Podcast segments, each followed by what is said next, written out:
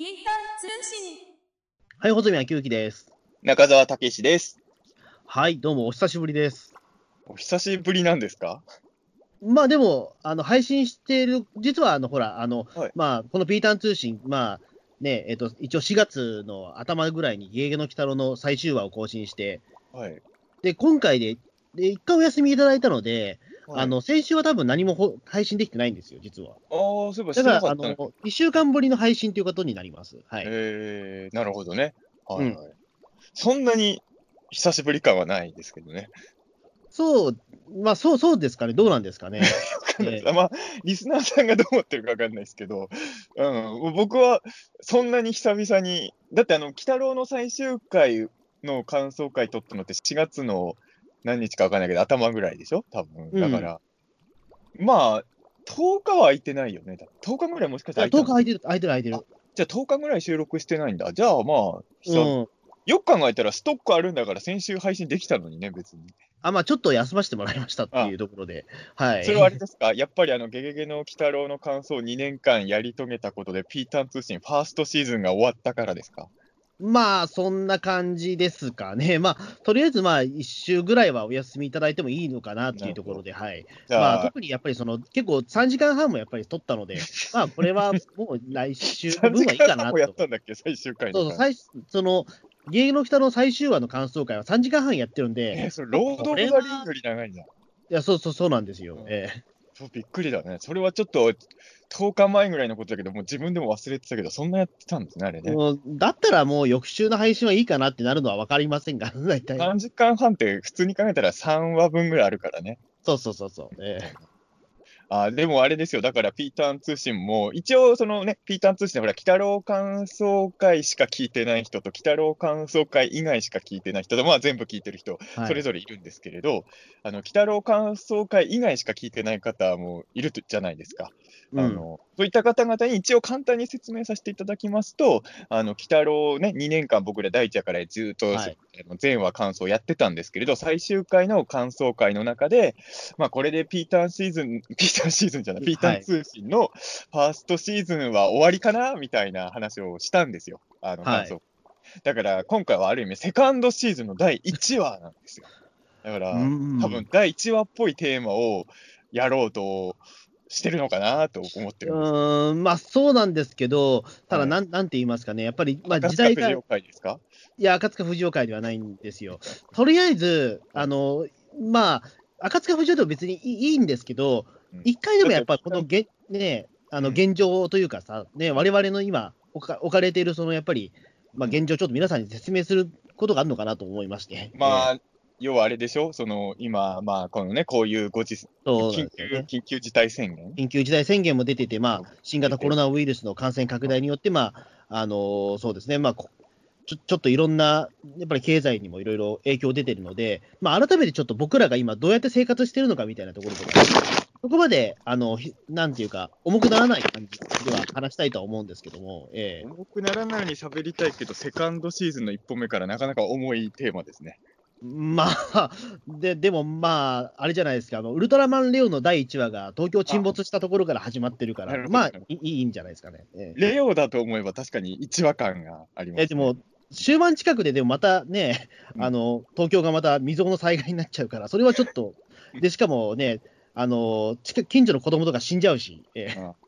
それは嫌じゃないですか。やそうですね。ピーターン通信といえばやっぱりウルトラマンレオオマージュでおなじみのポッドキャスト番組ですから。いやいやまあ初めて聞いたよ、そんなの。いや、せあれ？ほら、この間発表されたウルトラマン Z はレオ成分はあんまなかったんだよね、確かね。え、でも、セブンガーがあれじゃないですか。ああ、そっか、セブンガーが出てくあじゃあそこでレオ成分が出してるの。ほら、なんかあの、昭 和ウルトラマンの力3人分使うモードは、確かマン、太郎、エースだったんですよ。そうそうそうそう。エースってのはね、結構珍しいよね、こういう時選ばれてるのね。あれはなんであのチョイスだったのかな？あ、でもなんかあれだっけ、えっと、その、えっと、あの Z に関係する3人、つまり、あの、大師匠のセブンと、あ、違う、あの、セブン、セブン、レオ、あの、ゼロでしょ？確かそのメダル持ってんの。え、ま、マンじゃなかった？なんだっけ？うん、おあの、いや、俺もちょっと軽く設定、あの昨日発表されたばっかりで、あの軽く設定見ただけだけど、確か万、太郎、レオの力を使うのが、あのレッドマンみたいな顔のやつですよ。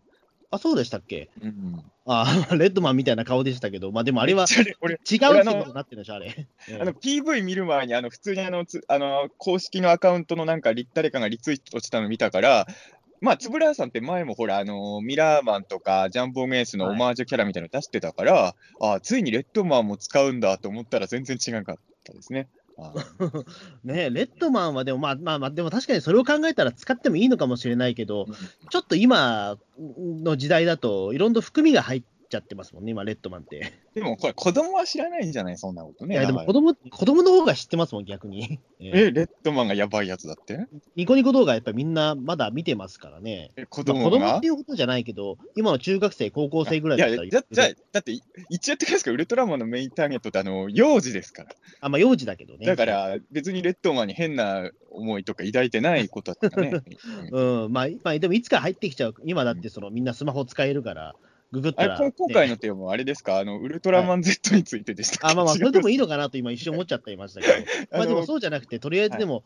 今、ぶっちゃけどうですかっていうような話をちょっとして、それからね、楽しくウルトラマンの話とかできたらいいのかなと思っても。確かに、あのーこういう、もう本当に前代未聞、まあ、少なくとも81年生まれの僕からしたら経験したことのないような状況なので、はい。ねあの何事もないように別にやってってもいいんですけど、まあ、一回こういう、僕らは今こういう状況にいますっていうのを伝えた上で、その後いろんなテーマをやるっていうのは、まあ確か、たださ、あの、俺もみんなの聞いてるわけじゃないんだけど、知り合いがやってるポッドキャストとか、ちょこちょこ聞くじゃないですか。うん。意外とみんな別に今のコロナとか自粛についてはトークの中では触れてないですね、そう考えると。うーん、まあそうですね、まあそういうスタイルの方も多いとは思うんですけども、どうなんですかね、まあ言ってしまうと、我々ってこのポッピータン通信を勝手にまあブログ代わりにしてるところもあるから、俺はあの、まあ、い異論あるかもしれないけど、ほら、あの最近もほら、えっと、ポッドキャストフェスティバルじゃなくて、なんだっけ、なんかやってたじゃん。アワード？ポッドキャストの。はい。あ、ポッドキャストアワードとかもはい。やってて、なんかタイムラインとか見てても、いろいろポッドキャストにい。ろんな思いある人の感想とかがどうしても視界に入ってきて、あうん。いろんな、まあ、みんなポッドキャストについてどう思ってるかわかんないけど、ぼ僕の考えだと、ポッドキャストっていうのはウェブブログ、音声ブログか。うん。音声ブログみたいなもんなのかなと自分は思っているので、うん、だからあの2年間あの、アニメの感想ブログとか更新する人は結構いるじゃないですか。ええだからあれの音声版をやってたのかなとか思ってたんですけど、そうですね。うんうんた、だ、多分あれだよね、あのーなんとなくポッドキャストとか流してる方からしたら、今、なんとなく世の中が暗い雰囲気になってるから、これを聞いてる間でもそういうの忘れてほしいみたいにやってる人が多いのかな、やっぱり。まあ、かもしれないですけどね、まあ、うん、まあ、とは言っても結構実はもう、なんか結構心配の声とかも実はちょっと届い届いてたりとかしたのあで、僕の方でも、あ大丈夫ですかっていうのは結構、あまあはい。まあまあ。ええ。まあ別に一人一人それは返事してればいいんですけど、ええ。うんでもちょっとまあこういうところでも話した方がいいのかなとは思ってて、ええ。確かに俺もあのーまあ、あんまり言うとバレるからちょっと濁して言いますけど、あの去年か、去年でいうん。去年なんか大型、かつてない大型台風が来たじゃなそいうですか。そうそう、9月でしたね。あの、あの時に、まあ、他、いくつかのとこから、その頃は抱えてたし、あの、あの翌日ぐらいに番組の収録とかもあったんで、スタッフさんとかからも電話かかったし、他の、まあ、他の仕事の方からとかも電話があったんだけど、唯一、あの状況で、あの、そっちは大丈夫ですかっていう一声もなく、ただただ仕事の話だけをしてきた人がいたんですよ。うんで、俺はちょっと、こいつ大丈夫かって思ったんですけど、正直。やっぱ、あの台風の時って、ちょっとそちら大丈夫ですかって普通言うじゃない。うん、まあそうですよね、言いますよね。それがうん一切なく、ねうん。もうずっとただただ仕事の話をしてきたから、俺はこいつと今後も仕事やっていくの、なんか、なんかいろいろ複雑な気持ち抱いちゃうなと思ってた人がいたんですけど、その人から、えっと、何日前だっけ、3日うんか2日前に電話あったんですけど、はあの台風の時に一切台風について触れなかった人もコロナには触れましたね。い、いやーね、だから、まあさすがにそうね、うん。うん、相当のことが起きてるんだなとは。いや、まあどうなんでしょうね、まあ、台風も大変ではあったんですけど、いや、あの時も大変だったね。まあ、もちろん、だからまあその、今でもその被害に遭われた千葉県のその房総の方では、まだその傷がね、あのいや、本当ですよ。追ってる方もいるから、あんまりだけど、まあ、やっぱり我々はやっぱりその東京の西側におるから、そこまでね、あの被害は被ってなかったっていうところでも、あんまり言うと、ますますバレるけど、その時台風の心配一切しなかった人は千葉住んでるからね。あ、もうじゃあな、結構絞れちゃいましたね。いや、ええでも、あの、あの、穂積君が考えてる人じゃないよ。じゃないですか。ええあの、某タートルカンパニーの人からじゃなくて、あの、ええ千葉に住んでる別の仕事の人からの電話でね。あマジですか？でも なるほどね一切。台風の話がなくて、なんだこいつと思ったんですけど、でもその人も、あ今回はコロナの件触れて、そちら大丈夫ですか？とか、最後はお互い気をつけましょうねって言って電話切ったから、うんあ、大人の会話だ。えっと全然違うとは思いましたけどね、その時は。うんあの、あれですよね、みんなが番組でコロナのことあんま言わないのって、まあ僕らもそこを言うつもりはないけど、あの、間違った情報とか広めちゃうの嫌じゃないですか。うん。そのだから僕ら別にウイルスの専門家とかじゃないから、あのこういうことをやるとあの感染防止になるらしいですよとか、そういう話とかしちゃうと怖いじゃないですか。そまあ、そういう話はもうね、するつもりは我々鼻からないですからね。あくまでもこういう状況になって、まあ、この後話すけど、まあ、あんまり家から出れないような状況にもなってて、こういう状況で僕らはどう過ごしてるかっていう本当近況報告なんで、あのこのまあ、そんなやつ一人もいないと思うけど、ピータン通信を聞いて、あのコロナの対策法を学ぼうと思ってる人は 今すぐ聞くのをやめた方がいいですよね。いやもちろん。いやいや、そんなことで聞いてる人、俺いないと思うけど。でも聞く人いるかもしんないじゃない。やっぱ今いろんなところで情報収集してるから、こういう情報だからね。うんうん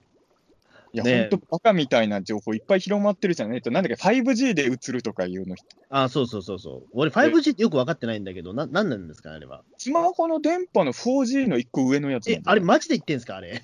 なんかどっかの国ではだってもう、5G って、なんか俺、それしかやっぱ頭なかったけど、まあ、うんそんなわけないよなと思ったんだけど。いや、そう、その 5G だよ。あだから、これ 5G なんだ。へえ。だっけ？あのどこのどっかの国は 5G でコロナ移るって言って、あのスマホを燃やしてましたよ、みんな。あ、すごいですね。だから、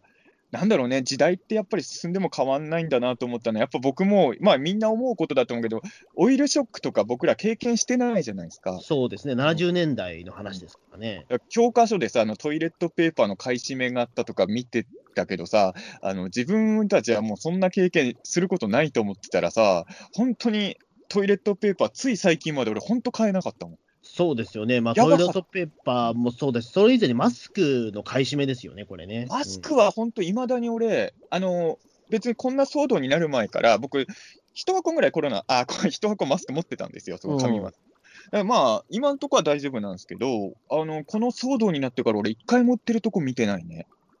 うん僕もですね、あのマスクを売っているところってもう見てないです、一切。あのうんなんかその、えっと、布マスクみたいな、布マスクというか、そのなんかピタッとしてるような、なんかその黒いやつなんかは売ってるの見たことあるんですけども、うんそれぐらいのもんで、紙マスクってないですね、まず。うんマスクもそうだし、俺、マスクよりちょっとなくて困ってんのは、あのアルコールシュッシュだね。アルコールスプレーのやつね、あれも、あのこんなコロナとかの騒動になるだいぶ前に買ってたやつがあるんだけど、で今もそれは使ってんだけど、えまあ、いつまでも持つもんじゃないじゃないですか、あんなもんね、消費するええ。から、だから、あれもこの騒動になってから一回も見かけてないから、このまま行くと、アルコールシュッシュは我が家から消えちゃうかなっていう。うん、そうですね、今だからドン・キホーテでは若干復活はしているかもしれないんですけども、いいくつかそのドン・キホーテ以外にも、スーパーとかでは売ってたりとかするんですけども、そもそも俺、ドンキ行こうとしたら電車乗んなきゃいけない。あ、そうかそうかそうか。まあ、調布にはドンキって確かないまあ、どこでもドラッグストアでもにあるんですけども、でもなんか、あ中にはでも本当にアルコールじゃないものがやっぱりその混じってたりとかっていう、除菌スプレーっていう名前で、それはなんかアルコールじゃないものが入ってたりとか、ただ単に本当に除菌する何か別な成分が入ってるみたいな。いウイルスはやっぱ石鹸じゃダメなの？や、石鹸が一番効くんですあって、あむしろ石鹸の方がいいんだ。そうらしいですよ。じゃあ、家に帰ったら頻繁に石鹸で洗う方がむしろアルコールシュッシュよりいいんだね。あだから僕もう最近はマジであれなんですよ、もう、アライグマかっていうぐらい、もう手洗ってるぐらいですよ。石鹸は余裕あるわ、俺。うんうん、石鹸はね、あの意外とみんな買い占めないじゃないですか。なんでだろうやっぱみんなあれだよね、紙マスク買ってんのもそうだけど、結局楽したいんだよね。いや、まあそうだと思います。ええ俺ね、ほんと腹立つのはさ、あの、買い占め自体がそもそもわ悪なんだけどさ、買い占めするやつもさ、ちゃんと安いやつから買ってくのがすごい腹立つのよ。もうせめてさ、せめて買い占めんなら高いやつから買ってきようと思うんだけど、俺もだから、あの、ちょっと前に買ったトイレットペーパーが、普段買ってるトイレットペーパーより60円ぐらい高いやつだったんですよ。ええでも、これを買うかどうかちょっと悩んだけど、ここで60円ケチると、本当に後々怖いことが待って、あのその時点でうちにもう2ロールしか残ってなかったんで、ええもう60円いつもより高いの買ったんですけど、あと、あれは本当になんでなくなってるかわかんないけど、最近納豆売ってないじゃない。納豆は、でも、い一時期よりは回復したんですよ。回復はしたんだけど、あのええ最近だから、全部なくなってるっていうのはなくなったんだけど、これがさっき言った腹立つポイントで、あの僕のよく買ってる納豆はね、これ本当驚きの低価格なんだけど、56円で3パック入ってるんでええで、俺はそれをいつも食ってたんだけど、それは絶対ないんですよ。だから、その、買い占めしてるやつはせめて120円ぐらいのやつを買い占めてくれないかなと思うんですよね。だってあの納豆が流行ったんじゃねえよと思ってさ。納豆が流行った理由も、だってそもそも茨城県の方にはコロナの感染者がいなかったからっていうところで、納豆がコロナに効くみたいな今い話るからね、伝茨城全体ね。今いるから、多分それで今売れてない、売れてないというだから、あの、ねブームがかっちゃったんですよ。納豆買ってた人は、遠野物語とか買った方がいいよね、今ね。岩岩手県は今、今だ今えー、と4月18日の段階ではまだ一人も出てないという情報なので、だから、ちょっとね、あの、もう神話とかにはまった方がいいよね、納豆とかじゃなくてね。まあでもうん確かにそうなんですよ、岩手県とギリギリまでその島根県のあたりは出てなかったんですっけ、うん。で鳥取も結構頑張ったもんね。鳥取もそうなんですよね。ええ。うん。まあ、まあ、だからそこはもう言ってしまうと、柳田国男と三木しげるだろうっていう。だから、妖怪ハマっとくのが一番いいんじゃないかっていうね、うん。思いましたけどね。うん、ね。でもどうなんでしょうね、確かに。まあ、このいやだからアマビエブーム最近もね、ずっと続いてますからね。うん。でも、一時期よりは確かに落ち着いたから、ちょっとほっとした。俺ね、えーと、緊急事態宣言出た日かな？ええその日の夜に100円ローソン行ったら、キムチとかも売り切れてたのよ。あで俺、納豆とキムチがなくなると、かなり、どうし、いや、俺ね、昨日か、昨日、昨日か、その、ま、昨日ぐらいに気づいたことなんだけど、俺、そんなに自分では外食してるイメージがなかったんですよ、自分、認識としては。でも、あの、米のへ消費量が異様に早いことに気づいてあ、俺思ってたより外で食ってたんだって、そこで気づいたのよ。本当にね、どんどん米がなくなってくの。なんかあれですよね、その本当に昭和時代の貧乏人のお話とかでも、小説とかもよく出てくるけど、あのだんだん米がなくなっていくのは恐怖だったみたいな、米びつから米がなくなってよ恐怖だったみたいな、あれがリアルに行われてるというか、そう全然俺のよ予想、俺が思ってたよりもさ、米の入ってる袋の中身がかなり減っててさ、俺一瞬米泥棒でも入ったのかなと思ったんだけど、あでもなんかそれも、それもなんか何かの小説とかで読んだことあるかもしれないです。米泥棒が入ってるかもしれないみたいな妄想。ええあの改めて思いました。俺、そんなに本当、いや、あんま俺外食してるイメージないですよ、細野君から見ても多分。うん、ないですね。うんでもね、実は結構してたんだね。だかうんらそれ気づいたんだけど、ただね、俺やっぱりね、あのーもちろんこういうことになって今外食ほとんどしてないですけど、ほとんどっていうか、ほぼしてないですけど、うんあの、やっぱりね、なんだろう、まあ、自分の、自分で作った飯を延々続けていくと、食事にを楽しみ、食事が楽しみっていう気持ちがどんどんちっちゃくはなっていくね。うん。だから、うん、いあの特に自分なんかね、もうローテーションができちゃうのよ、大体食べるおかずの。ではいこれが良くないと思って、最近は冒険して、今まであんまり買ってなかったやつも買って食べようとは思ってるんですけど、言うても俺が飯を買うところって100円ローソンとかじゃないですか。はい。その100円ローソンで今まで手出してなかったやつを最近買ってるんですけど。うんねえ。ねね。でもさ、でもこの生活がずっと続くとなると、やっぱり厳しいですもんね、やっぱりでも。まああのーまだね、僕はあのそれこそテレワーク的なことで言うと、はい全部ではないけど、まあ、家で原稿書いたりとかが多いから、ええあのまだ早めに対処できてた方だとは思うんですよ。あのうん。全部家にはいなかったけど、あの結構早く外出るの自粛は、周りの人たちと比べてたらできてたような気はするんですけど、うんただまあ、うん。あの今日か、ちょうど今日ね、あのツイッター上とかでも発表したんですけど、あの自分がやってるあの、毎月やってる番組とかで、スタジオで撮ってるやつとかあるじゃないですか。あはい。あれ、あの、そういうやつも結構ギリギリまでどうするか粘ったんですよ、本当に。ええあのまあ、少人数だったらスタジオでも撮れるかなとかいろいろやり取りしてたんですけど、まあ、やっぱ無理だってなっいて、やーね、うん。でもそれも、なんていうのかな、あの、いや、もう、もう無理なんだからさっさと諦めろよって思う人もいるかもしれないけど、そうはいかないじゃないですか。まあそうですよね。うん、やっぱいろんな人が関わってるし、おお金だって動いてるから、あの、さあやめましょうって言ったら、誰かがね、あの、おそらく誰かがいろんな人に謝ったりしてると思うんですよ、俺の知らないところでね。うん。だから、なかなか大変というか、うんそうですよね。まあやっぱりだから今、そのテレビとか見てても思うんですけど、やっぱすごい大変そうですよ、やっぱり。そのやっぱり、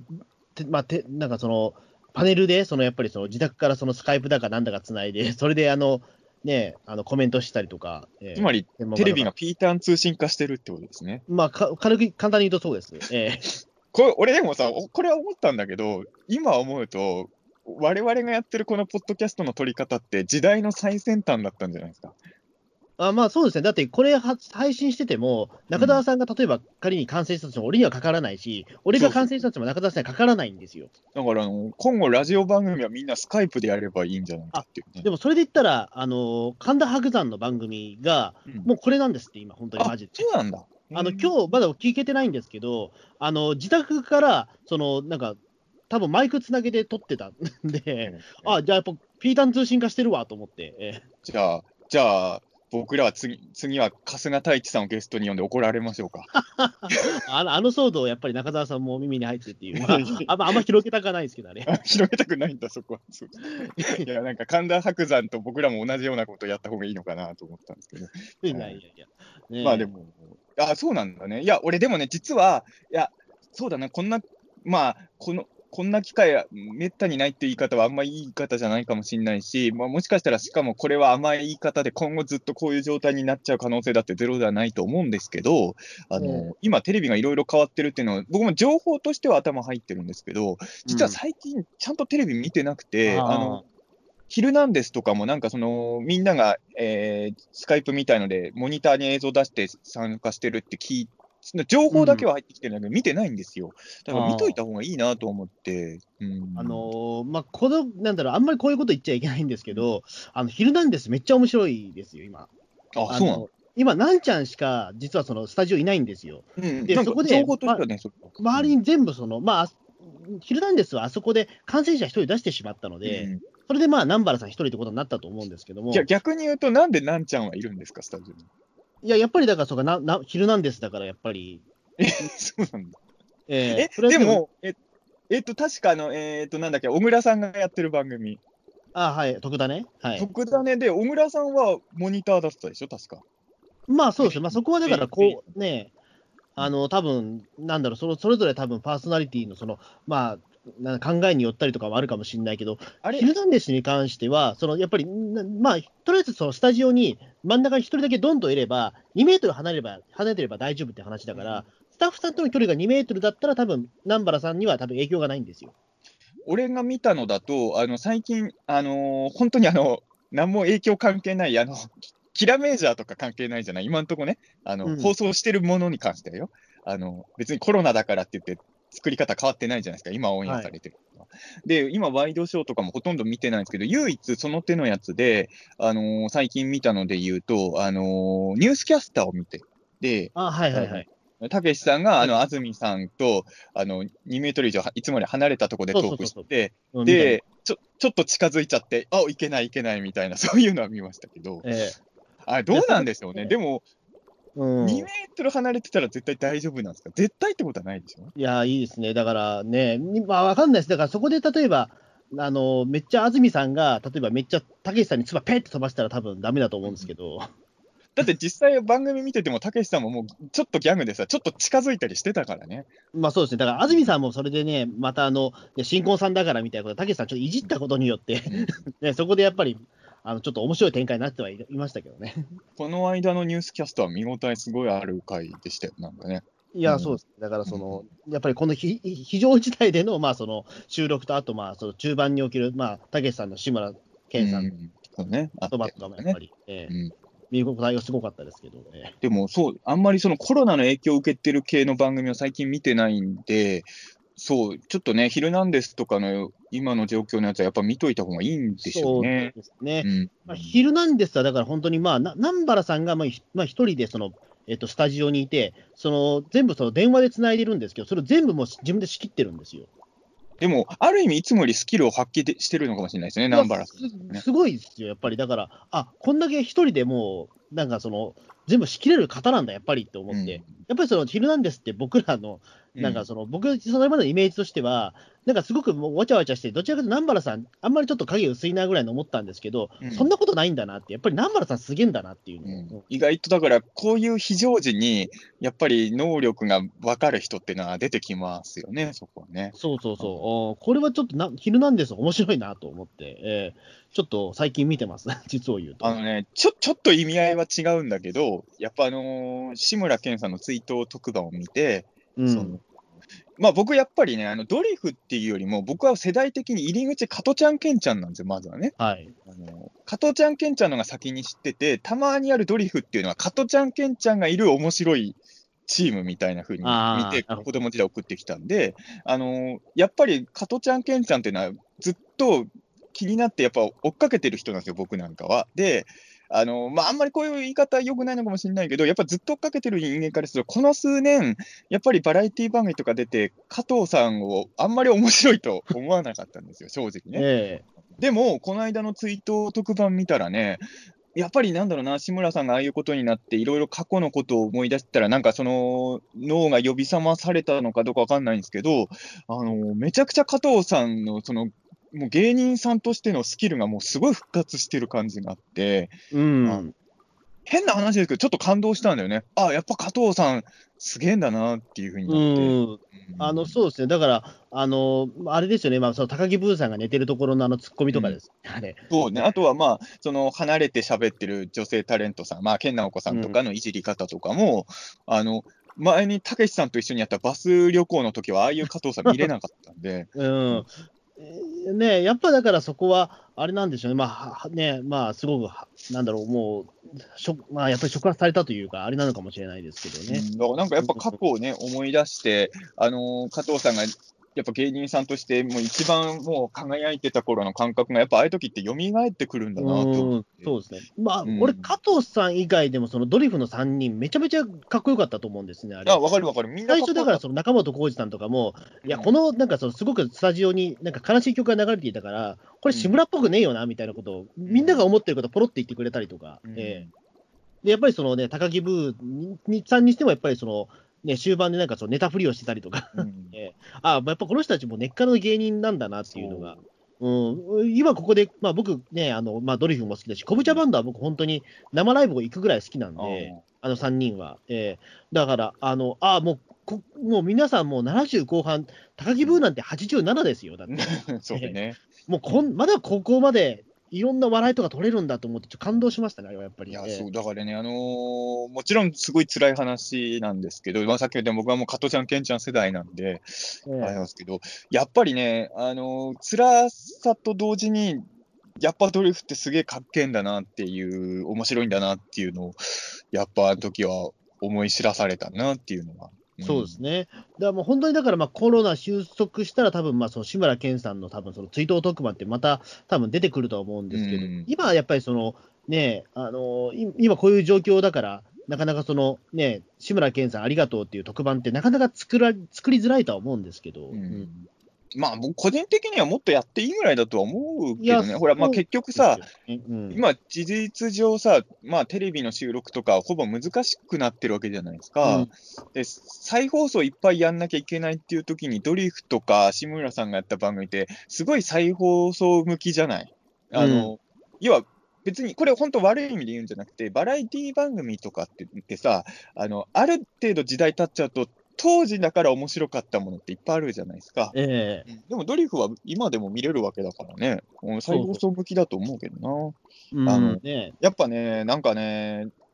結局こういう時に再放送に選ばれるのって、まあドリフもそうっちゃそうなのかもしれないけど、あの結局人気番組とかじゃない。うんもうか何度もどうせ放送してるやつをこういう時選ぶのやめてほしいんだよね。なんか、うんうんなかなか、それこそソフト化もされてないし、再放送も一回もしてないようなやつを、このタイムで掘り出して、あのうちの局にはこんな面白い番組もあったんですよっていうのをどんどんやっていけば、なんか、まだね、再放送やる意味とかもあるのかなと思うんですけど、そういうことはしないじゃない、少なくとも今のところはね。うんね、なんかその、な何かのその再編集バージョンだったりとかって感じですよね、なんか。だって、めちゃくちゃ人気ある番組なんてのは、本当にいっぱい放送もしてるし、それこそあのネットの配信サイトとかでも絶対もうあるやつじゃない、そんなの。えだったらそこにないやつをさ、入れてってほしいですよ、本当に。えうん八尾純一の異次元ワールドを再放送してほしいですよ。ねえ、まあそう、まあ再確かにそれは放送した、きりなんだから、あれ、本当に。ええまあでもどうなんですか？ね、でもここでとね、急にそれポンとやられても、困惑しちゃう人の方が多いのかもわかんないけど。ういや、なん、か枠でさ、もう、あの、非常事態、テレビ局非常事態で、もう、うちの局の掘り出し番組を出します枠みたいの作っとけ、最初にだからオープニングだけ、あの、テレワークでタモリさんか誰かが解説すればいいじゃないですか。えこれは何年放送されて、その以来一度も再放送され、あと、龍馬にお任せも三谷幸喜さんのテレワーク付きでやってほしいですよ。僕があんま好きじゃないんでソフト化させませんでしたみたいなね、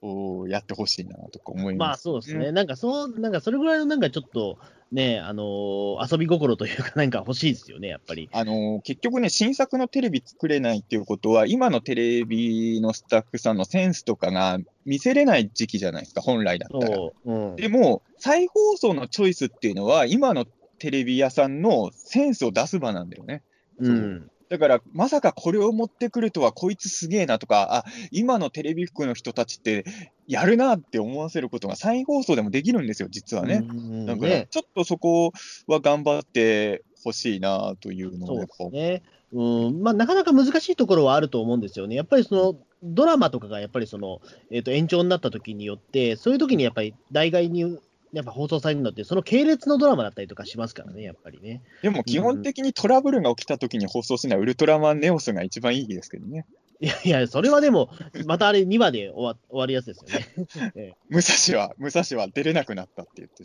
やればいいじゃん。だから、いやいやコロナが落ち着くまでは毎回ウルトラマンコスモスが出てきてさ、言えばいいじゃないですか。なんか、あれですよ、だからその事件があったすぐには、まあ、そのアニメをやって、うんその後は何をやったんだっけ、あれは、あの時って。あの、だから最初にアニメのやった後に、えっ、と、ウルトラマンネオスをやった。あ、ネオスか。で、うんネオスで、あ、じゃあ意外とじゃあ復帰早かったんですね、そう思うと。そう、結構すぐだったの。だからね、なんか、ウルトラマンのアニメを1週か2週やって、その後にネオスを2、3話やったら、コスモスが戻ってきたみたいな感じ。あじゃああれ、コスモスのでもその最終回の再編集バージョンってやりましたよね、確か。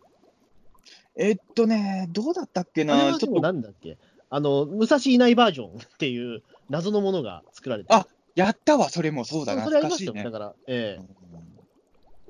うん。あれなんも。あれは、あれはだからすごいなと思ったけど、ええ。まあ、当時僕大学生だったから普通に見れたけどさ、あれ、子供はどう思って見てたんだろうね、本当にね。あれ。ええ。僕もだからとりあえず見たんですけど、うわなんだこりゃと思ったけど、まあ。もうていうか、よくできたなと思って、この編集。伝伝説ですからね、あれはね。もうね。うん。まあ、一応でも。話としては、とりあえずなんとなく終わってたんですけど、えでもなんかそういうさ、まあ、ピンピンチヒッターって言えばウルトラマンネオスだからさ、各局ね、それはやってほしいな。えまあ本当にそうですね。まあ本当にそれでね、ウルトラマンネオスや、ウルトラマンネオス再放送して2話でやっぱりそれでうん非常事態宣言を終えてほしいぐらいですそう。縁起がいいんですよ、ネオスは。そういう意味で言うと。なんか意外と早く危機が回避できるっていうね、ネオスの再放送で埋めるっていうのはね。ええうんまあ、言うてもネオスって十数話しかないからさ、そううんすぐ解決してくんないと終わっちゃうからさ。んそうですね。でもまあ、その非常事態宣言の、その、なんていうか、解禁というか、なんていうかが、5月の6日でしたっけ？まあ、うんどうなんですよ。僕もまあ、えうかつなことは何も言いたくない、言えないし、言っちゃいけないと思うけど、5月6日になったらもう安心ですっていう風になれるような気はあんまり正直してないですよね。うーん、いや、僕もぶ正直そうですね。あのー一応ゴールデンウィークに、その、えっと、自粛することによって、誰も出かけさせないっていうような考え方はわかるんですけど、じゃあ、それが終わったら、じゃあ全部それ解決なのかって言ったら、やっぱそうじゃないとは思うし、やっぱり緩やかな減少という形になっていくとは思うので、まだ5月6日以降もま、まずやっぱりそれは、なんだろう、うーん、まだまだ律しなきゃいけないとこなんだろうなというのはち、ょうど、ちょうど今日ですもんね、エヴァンゲリオンの公開延期が発表したの。あ、そうあのです、ね。これを収録してる日に発表されましたもんね。えっと、エヴァンゲリオンってもともと6月でしたっけ？えっ、とね、5月末じゃなかった僕あ、5月でしたっけ、え ?5 月末だったと思う、確か。うんえあじゃあでもそうするともう、あれですよね、もう緊非常事態宣言がもう解除されないっていう前提で動いてるっていうことですよね。まあ今だってね、ドラえもんだって夏に移動させちゃってるし、6月ぐらい公開してる映画ももうみんなもう無理だろうと思ってるからですよ。どんどん延期になってるもんね、6月の映画もね。うん。だからまあ、いや、もうね、よまあ、よみんなそうだけど、予定大狂いって言えば、その俺俺はね、まあ、こんなこと言うと怒る人もいるけど、あの俺はエヴァンゲリオンの公開前後にやあの、スケジュールがやばくなる仕事を避けて、スケジュール組んでたんですよ。そうか、エヴァンゲリオンもね、シフトになってるわけですよね。エヴァンゲリオン末、あのエヴァンゲリオンの完結編の公開前後に、締め切りとか抱えてたら、ちょっと俺は絶対にエヴァについていろいろやると思ってたから、もう何回も映画館行ったり、エヴァのことで頭いっぱいになると思ってて、その時期にハードめに仕事ならないように調整してたのに、全部無駄になったんですよ、それが うんまあ、しょうがないけどね、それはままあ、それはもうしょうがないとこではありますけどあ。も。だから、最近思うのは、ゴジラ VS コングがさ、11月に公開になったのは、今思うと、すごい大正解だったんだな。まあそうですね、まあ、どちらにしろ5月は無理でしたもんね、これ。うんまあ、11正直言うと11月だってどうなってるか分かんないけどね。わかんないですよね。うーん、ね。でまあ、どう、どうなんですかね。ぶっちゃけ我々の生活としてはどうどうですか、でも。あのーんやっぱ大打撃は食らいましたか、でも。えーっと、今日が4月17日か。えーあ、そうです。まあ、はい18になったところか、うん4月17日現在で言うと、まあ、俺はまだね、大っていうほどではないですね。あのええ周りの人ら見てると、本当みんな大変だなと思ってる、思う人がいっぱいいるので、そんな中では僕はまだし、ちょほら、今結構ツイッターとか見てると、暇な人いるじゃないですか。うん。何もやることなくて、みたいな人がい結構いる中で、そういう人らと比べたら自分し、普通に、まあ何個かなくなった仕事はありますけど、やることも結構あるし、収入の落ちももちろんあるんだけど、まあそこまでめちゃくちゃ落ちたわけではないかな、今のところ。ただ、今の状況が続いていくと、まあ周りもどんどんダウンしていくじゃないですか。うん。この状況がもう何ヶ月か続くと自分も、うん、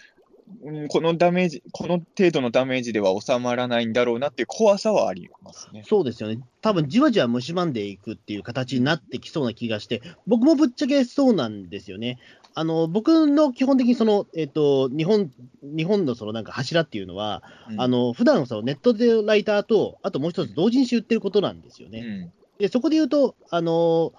その自分で本作ったものに関しては、もう今回のそのコロナのもう騒動によって、あのもうコミケのほか、いろんな即売会全部なくなったんですよ。うんあ僕まあ、要は、コズミックが作ってるのは同人誌だから、即売会がメインになるとね。即売会メインなんで、うんあの実を言うと、そのえっと、2月から、えっと、ざっと換算すれば、僕、えっと、6月ぐらいまで、えっと、うん10箇所以上のその会場行く予定だったんですよ。うんで、それが全部なくなったんですよ。全部なんだね。やっぱ全部全部消えたんだ。一つも、うん一つもなくなりました。ええうんだあのそこで言うと、で僕はその、えっ、と、ね、ゴールデンウィーク中にもそのコミケもあるし、他のその即売会、5、6個ぐらいあるんで、そこに全部参加しようと思ったので、じゃあそのために売る本を作ろうと思って、去年の年末に、あのそれぞれもうなん、もうかなりの数、実は吸ってたんですよね。ね。だその実はその予予算が全部今、ここに降りかかってる状況で、うん。実はなかなか苦しかったんですよ。うん。まあでも、幸いにも、なんていうかな、あのまあ、本って腐るものじゃないんで、うん。あのまあ、地道に売ってきゃいいかなっていうことにシフトして、今はだからその即売会で売るっていうことができなくなったので、その代わりあの全部通販に移行させたんですよ、力技で。でそしたらまあ通販だったら、まああのーもちろんだからその即売会ほど売れはしないんですけども、ただ、あのーいつものその通販の、えっと、倍ぐらいか3倍ぐらいには一応注文があったりとかして、ああ、それはよかったね。えーなんとかだからその、えっとまあ、そうですね、印刷費の方は、まあ、地道だけど返していけるのかなっていう感じで、えー。まあ、そう腐らないものっていうのは確かにね、そこは強みだったなと思って。本はまだ救いがあると思うのは、まあ、腐る食べ物とかももちろんそうだけど、例えば映画とかはさ、まあ延期してんのはまだこの際置いといてさ、ちょうど上映中の映画もあったじゃないですか。えまあそ、それこそ僕の周りでもこのコロナ騒動の時に公開しちゃってた映画とかもあったが、ああいうのはもう取り返せないじゃない、正直ね。えねえ、どうし、どう、ねえ、大変ですよね、そうなるとね。もう一回公開し直すわけにもいかないだろうし。いかないですかね。と、僕の周りで言うと、やっぱね、もう、あの、要はもう、お店を持っちゃってる人らが大変ですね。そうそうそう。だから、あのー身近なところで言うと、これは俺も、あのかまあ、一番の責任者は僕ではないのかもしれないけど、2番目ぐらいの責任者だったのですごい悩ましかったのは、あの桐堂寺利作さんが、はい。あの阿佐ヶ谷で、まあ、古書店をやってるわけですよ。うん。で、まあ、当然お客さんこん、まあ、やっぱ来ないじゃないですか、こういう状況で。このね、うん。で、桐戸さんのところっていうのは、そもそも本だけでは成立しないことも見越して、いろいろイベントとかもやってたんだけど、はいまあ、それがやっぱりできなくなって、で、まあ、僕ももちろんこの騒動でイベントいいろいろ飛んでるんですけれど、あの他のイベントとちょっと違かったのは、桐戸さんのところで僕がやらせてもらってるイベントって、連続ものだったんですよ。ああ、そうか。その要は講座をやってたのね、作家講座を。うんで、えー全6回の講座で、4回ま第4回までやってるんですよ。そっか。で残り2回。うん、あと2回残ってるんだけど、そのとりあえず第5回をやる予定だ、4月の頭にやる予定だったのは、とりあえず延期にしたんですけど、そのじゃあ落ち着いてから5回目、6回目やればいいかっていうぐらい、その冷静に判断できるかっていうと難しいのは、すこれは桐堂さんが言ってたんだけど、この感じの状況が2、3ヶ月続くと、正直、うちは店を閉めなきゃいけないっていう選択肢も。検討しなきゃいけないっていう話、そうなっちゃった場合に、講座が中途半端なところで終わっちゃうじゃない。そうですよね。これってどう、まあ、だから、たとこれはもう受講生の人たちに一人一人聞いて、うん、どうしようかっていう。中途半端で終わっちゃうぐらいなら、ちょっと危険でもやりたいとか言われたら、こっちも考えなきゃいけないじゃない。まあ、うん全員がやりたくないですっていうなら、それはしょうがないと思うけど、そうですね。こういうのは、でも本当に、お店とかって本当に、正直僕、お店とかやってる、やったことないから分かんなかったんだけど、桐戸さんに限らず、僕の周りでバーとかやってる人らの話とか聞いてても思うのは、本当に2、3ヶ月でもう閉じること考えなきゃいけないぐらいダメージ受ける業界なんですよね、ああいうのはね。いや、そうですね。だから、あの、もちろん、だから、その、まあ、なんだろう、その出す、なんかそのお酒のそのものっていうのは、まあ、多少保存が効くからいいとして、うんあとは家賃ですよね、一番まずい。家賃なんだよね。家賃なんですよね。大体みんな、その、持ち家じゃなくて、やっぱうん借りてるんで、あの、それがやっぱり多くのしかかるというか、このコロナ騒動においても、家賃って絶対負けてくれないですから。そうですね。いや、だから、大家さんは、やっぱこういう時に強いよね、商売としてはね。まあそうですね、ここは絶対、あのね、うん、取りっぱぐれがないっていうのはいや、俺はね、大家さんに関してはちょっと文句言いたいことがあってですね、ちょっと話は違うけどさ、ええあのええさ、あのさ、だって今後さ、みんな家になるべくいてくださいねって雰囲気になってるわけじゃないですか。で、非常事態宣言が、あ、要はあの、小池都知事が、えー不要不急の外出をするなって言ったでしょ？うん。あの、翌週かな？えっ、と、志村さんが亡くなったって発表があった翌日から、あのー隣部屋でリフォーム工事を始めやがって、始めやがって。でもう朝から夕夕方までずーっと隣でもうドリルの音とかしてるのよ。でも、い今までだったらね、こういう時はさ、あの図書館とか喫茶店で原稿書いたりしてたんだけど、できないじゃない、それが。ええなんかもうドリルとかの音聞きながら、だからやっぱ集中できないじゃない、そうは言ってもさ。で、何を考えたのか、あの、緊急事態宣言が出たでしょ？はいあの、緊急事態宣言って、明日出る予定ってまずニュースになったじゃないですか。あそうですよね、え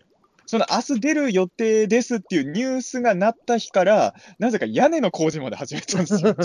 え 全然届いてないんだな。もうね、お前ら家から出ろってメッセージとしか考えられないですよね、その工事のタイミング。いや、今はやめて、あの、コロナが落ち着いたら、全然リフォームしていいからって、すごいもう腹立ちますよ、それはね。まあでもやっぱそうなんですよね。だからこういうことになると思ってなかったから、やっぱりまあ3ヶ月ぐらい前から多分リフォームの話って進んでいたと思うから、まあそうなんだろうあけど、ね。おいそれてやっぱりっていうところはあるのかもしれないですけどね。うん、でも、俺あんまり別に隣の工事の様子覗きにとかはもちろんいけないけど、3人ぐらいで工事してて、絶対3密の条件には合ってますけどね。まあそうですね。え俺の部屋と同じ作りなわけだから、そこに3人でいて、ドリルやりながら、なんかね、近藤勇の話とかしてましたよ。え、調布だから？多分あの普段こっちでいない人なんじゃない？あのこの辺、近藤勇さんの出世の地らしいよ、そうなんだみたいな話が聞こえてくるのよ、隣から。そうだからこれは完全3密の会話だなと思って。うん、だから、ねちょっとね、あのーまあまあ、でもね、難しいよね。だ俺もうやっぱこういう状況になったから、電車も今ほとんど乗ってないですけど、はい言うても朝と17時台はそこそこ人乗ってんでしょ、まだ。そうですね。まあでも、なんだろうそ、そこまで満員電車ってほどではやっぱなくなったんですけど、僕はだから最後に乗ったのって3月ですけど、あその時点で、もうそれ以来、あ、でも3月以来乗ってないから、僕も、すごいね、4月になってから、ま、4月乗っ俺も4てないかな月になっ。てから、でも電車に、でもね、2回乗ってあ、でも4月になってから1回だけ乗ったけど、もうでもそれは八王子の市役所行くためのあれだったんで、あの、その都心に向かう電車っていうのは3月以来乗ってないですね。うん、だからそこで言うともう3月の時点で、あの、もう人、あの、もう全然いつもの半分以下みたいな状況になってなんかでも、ニュースとかで見る限りだと、やっぱり朝の通勤ラッシュみたいのは、もちろん減ってるとはいえ、まだあるんですよ。まあ、まだあるみたいですけど、うん。ただ、やっぱりね、あのいいつもに比べたらもう全然空いてるっていうような。俺もだから、えっと、最後に電車に乗ったのが先週の木曜日なんですけど、今のとこ。ろ。えーっと、やっぱり、あのままずそもそも座れないじゃない、新宿方面に乗ってきて、余裕で座れたし、まあ、帰りなんてのは本当ガラガラだったからね。うん、うん。えーっと、まあ、もう23時過ぎぐらいでしたけどね、23時台の電車とかもうめっちゃ空いてますね、今ね。うん、ん。ね。だからまあ、ね。うん、いやーだからね、まあ、やっぱりその、ある程度僕とかもそのずっと自宅で作業をしてるので、あの感染のリスクはとりあえず多分うん低いし、まあ、あとその、やっぱりずっと在宅で、でまあ、ウェブライターなんで、基本的にまあその、えっと仕事量は減ってないんですよ、全く実を言うと、そこで言うと。あ、そうなんだ、全く減ってないんだ。全く減ってないです。いや、もちろんだから、その、えっと、ニコニコ動画に出演する、いつもレギュラーで出演させていただいている番組とか、それはまあ中止になったんですけど、あ、それは完全中止になったんだ。それは完全中止にはなってます。ええあの、だからやっぱりその、ロケとか行けないから、えおだ俺はえさっき言ったスタジオ収録の番組が結局どうなるかってなったけど、まだまだ正直俺も不安なんだけど、えーとまあ、今、番組収録以外にもバンバン使ってからの、ズームってあるじゃないですか。うん、うん、あのズームを別件で会議のようにあのダウンロードしたんですけれど、はい。あのズームを使って、あのースタジオ収録できない代わりの特別番組をつ作ろうっていうことにな今進んでるんですよ。実際はい。どうなるかは、あのテストも兼ねての打ち合わせが来週あるんですけど、はい。うーん、ね、だから、あのいやっぱ、中止はやっぱあんましたく、ただの中止にはしたくないっていうのがやっぱあるのかな、いろいろ考えてはいるんでしょうけど、あの、ねうん。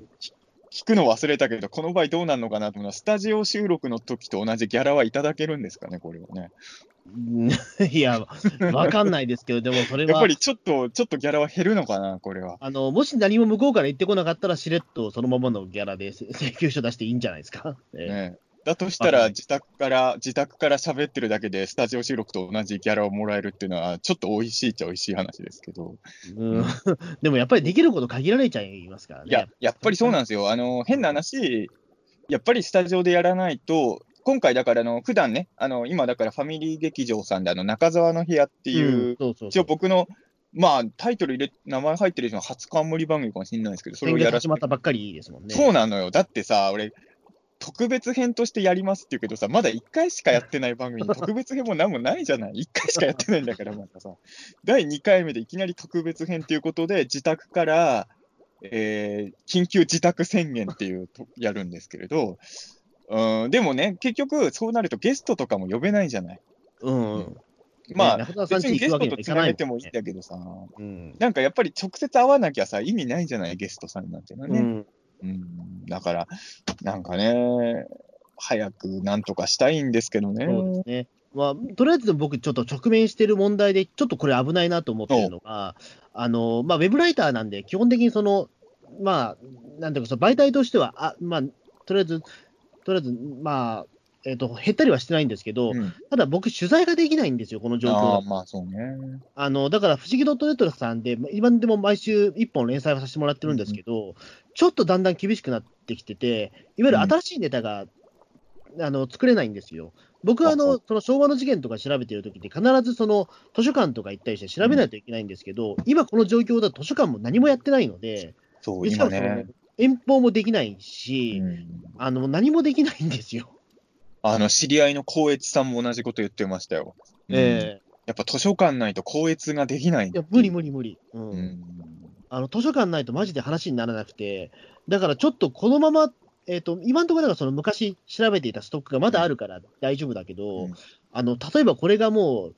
なんだろう、6月ぐらいまで続くとしたら、もうちょっと厳しいかなっていうのが、ちょっと思ってます、今。俺も結局ユーマ、ユーマ目撃スポット行けないもんね、この状況じゃね。いや、そうですよね。だから、じわじわと、だから、あのね、まあとだから、その YouTube とかも、まあ多分今、YouTuber の方とか今、まあ、安定して多分稼いでいるとは思うんですけど、やっぱりその今みんな自宅にいるから。でもやっぱりその、えっと、YouTuber のその、やっぱりその広告って全部やっぱり、あのー全部そのやっぱり皆さんがその外に出かけ出かけられる前提のもので作られているから、うん。いつかはでも絶対それが、あのー広告打ってもあんまりその響かないことになるかもしれないんですよね。あこのままいくと。あね、だから本当に確2、3ヶ月とかになってくると、その広告収入とかも俺なくなってくるから、下手したらその僕のそのウェブニュースのライターとしての職業も危ぶまれてくる可能性が高いんですよ。まあねこ、こんだけやっていくといろんなところが倒れていくだろうから、そうなってたらね、どんどんみんなダメージは受けてきますよね。いやー、そうっすよね。うんだから、広告収入とかがもうなくなるとしたら、もういろんな、ね、そのやっぱりウェブでやってるところはもう全部ダメだし、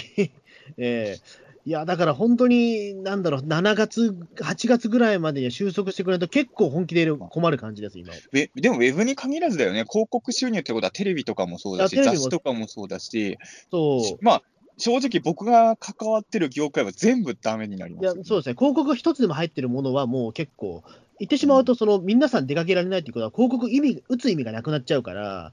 何も動かなくなっちゃうんですよ。いや、だからこれはね、いや、僕も本当わかんないんですけどね、よよく言う、その、なんだろうな、いや、経済よりみたいなこと言う人いるけど、やっぱ経済がなきゃ世の中はもう無理じゃないですか。うん。だから、まあね、どうすればいいのかが、いや、俺だからやっぱりあの、まあ、ピータン通信の中でもうかつなことは言えないし、ツイッターなんかはもっと言わないようにしてるけど、うん。あのやっぱ僕の周りっていろんお店とかやってる人もいるから、はい。なんか、やっぱその人らの顔がやっぱちらついちゃうから、声を大にして、みんな外出るなよっていうのもなんか僕はできないんですよ。うん、わかるわかる。なんか、だって僕の知り合いでお店やってる人とかがもう、本当泣いてるの見てるから、えやっぱなんかね、す外出すんなとか自粛しろって声を大にして言うのもなんか、僕にはできないですよ。かかといって僕もその人のお店行かないですよ。えうん。けどないですもんね、やっぱりこれは。もう何が正解か分かんないよね、こういう状況になると。うん、だから、なるべく、だからそこで言うと、あのーやっぱりその、おのおのでやっぱりその、ね、見つけるしかないのかもしれないんですけども、例えば今、その僕の知り合いのそのいあのバーの経営者の方とかは、あの今、そのズズームを使って、ズーム居酒屋みたいなことやってたりとか、それはどうやって収入得るの？あのいや、それはもう、あのいわゆるあれですよ、もうその電子マネーで、え、でもお酒とかはだって、家飲みなんですけど、うん。いわゆるその、ほとんどもう募金みたいな形になるんですあけど、ー。一応だからそれで、あの支援するためにみたいな形でたりとか。えぼ僕の知り合いでバーやってる人は、あの、アマビエの怪獣フィギュアを作って売ってます、ね。え あでも、それはでもあ、ありだと思うんですよ。でも、そういうことができる人 あのは、ねコロナ騒動が落ち着いたら、そのアマビエ怪獣を持っていくと、カレーがタダで食べれるんあですよ。でもそういうことなんですよね。え永久にですよ。アマビエさえ持っていけば永久にカレーが。ただそのアマビエ、まあまあでかいけどね。じゃあ、それは持っていかなきゃいけない結構でいかいフィギュアを持ち歩かないとカレー食えないけどね。う。ああまあでもそう、でもそういうことにやっぱりななっていくと思うんですよね。まあ映画館とかもそういうのいっぱいやってるもんね。あうの、ん映画館を助けるための T シャツとか、えー今売ってるもんね。うんうん、やっぱりそのどうしても約束手形的になるのは仕方がないというか、のもあるし、まあ、ちょっとやっぱ募金みたいな形になっちゃうのもあるとはしょ仕方がないと思うんですよね、あれでしょ？コココミケだってみんなもう優しさでカタログ買ってるんでしょ？まあそうですね、言ってしまうと、まあ、そのコミケ史上初、その中止になったコミケになったので、あの、ある種、そね、伝説になってしまったので、皆さん買っていくみたいなのとか。でも俺はあれ見たとき、いいニュースだなと思う。なんか、あの頃ってまだ映画館助けるための T シャツとか、そういうのもまだや動いてなかった時期じゃない？うん、その本当にもう助けるためだけにみんながお金を落としていくっていうのを、俺が目にした限りだと、あれが今回の騒動で初ニュースだから、なんかやっぱいいニュースは最初にオタクが届けてくれるんだなと、俺はちょっとね、ねそうこれだ、俺が、そう、なんか今で言う潰れそうなお店を助けるとか、ああいうのなんかないかなっていう頃に悩んでる時にね、あのコミケのニュース見たから、あいい話だなとは思ったんですけどね。そうですね。僕はあの、今回コミケお誕生日席だったんですよ、僕。ああ。もうこれ、もう本当になね、悔やんでも悔やみきれないですよ、お誕生日席。当たり前だけど、次コミケやるときはもう一回抽選でやり直しあなんで。の抽選やり直しです、これは。そうなんですよね。まあでも、本当、そのコミケのカタログもね、あのなんだろう、やっぱみんな欲しがるから、やっぱそこで転売ヤーがまたね、う高く売っちゃったりしたの、ちょっとそ結こは局みんな欲しかったんだ、あれは。いや、みんな欲しかったんですよ。実は、あ、の、僕も実を言うと、普段コミケのカタログ買わないけど、こ今回は買いましたもん、やっぱり。ええなんだ、俺100%みんな善意かと思ったら単純に欲しかったんだね。いや、僕も欲しいです、今回は。うん、単にいや。俺正直全然いらないんですけど。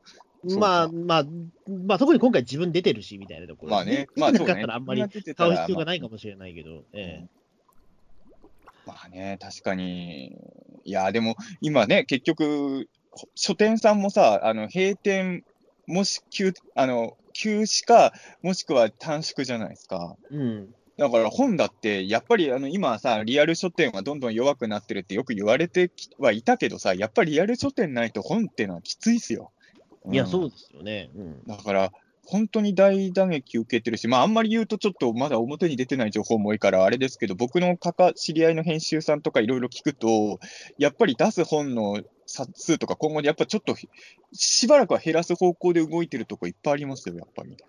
まあそうですよ。単にそのやっぱり本本屋に置い置けないってなるとね、やっぱりそれだけで何なえ、まあ、何千店舗もあるわけだから、そこで何千も減っちゃうわけですもんね。うんいや、これはでかいですよね。だから、なんか本当に、いや、自分も人事じゃないけど、今、新作の企画も動いてるんで、人事じゃないけどさ、うん、この時期に新刊、本作るので大変じゃない？いやー、これは、うん。この時期に新刊発売だったら俺泣くよ、やっぱりね。う んえだって自分で本屋さん行って写真撮ってツイートとかできないわけじゃないですか。えまあそうですね。うん。これは悲しい。そのね、営業とかもできないから、うんう。ーんそのね、いいとこに置いてくださいみたいなことももちろんそれはないわけだし、ねだから、いいとこに置いてもらったところでって話になっちゃうから。うんあの僕らの、ま、僕らも親しいところで言うと、ロフトプラスワンとかやっぱ心配ですよね。あそこもだから、あうんあそこのオーナーの方がね、平野さん、なんかインタビュー答えてましたけど、やっぱり、あの、やっぱり一番大変なのは家賃だって言ってましたね、やっぱり。だよな。結局だから、持ち家じゃない限りはお店やるのってやっぱリスク高いんだね。なんかその、えっと、月額300万かかるって言ってましたから、なんかそのあそう1店舗。いや、それはでも、それはでも、ノーイベントは相当きついべと思って、うん、確かにそれは本当、いや、ロフトプラスワンなんて僕らも何度もイベント出てるけどさ、いや、本当に下手すりゃなくなる危機だよね、そんない話。や、これは本当危ないと思います。だから、本当にな何かしら、そのね、うん、やっぱ支援とかはやっぱりしない、しえしてあげないと。ゴールデン街劇場とか大丈夫なんかね？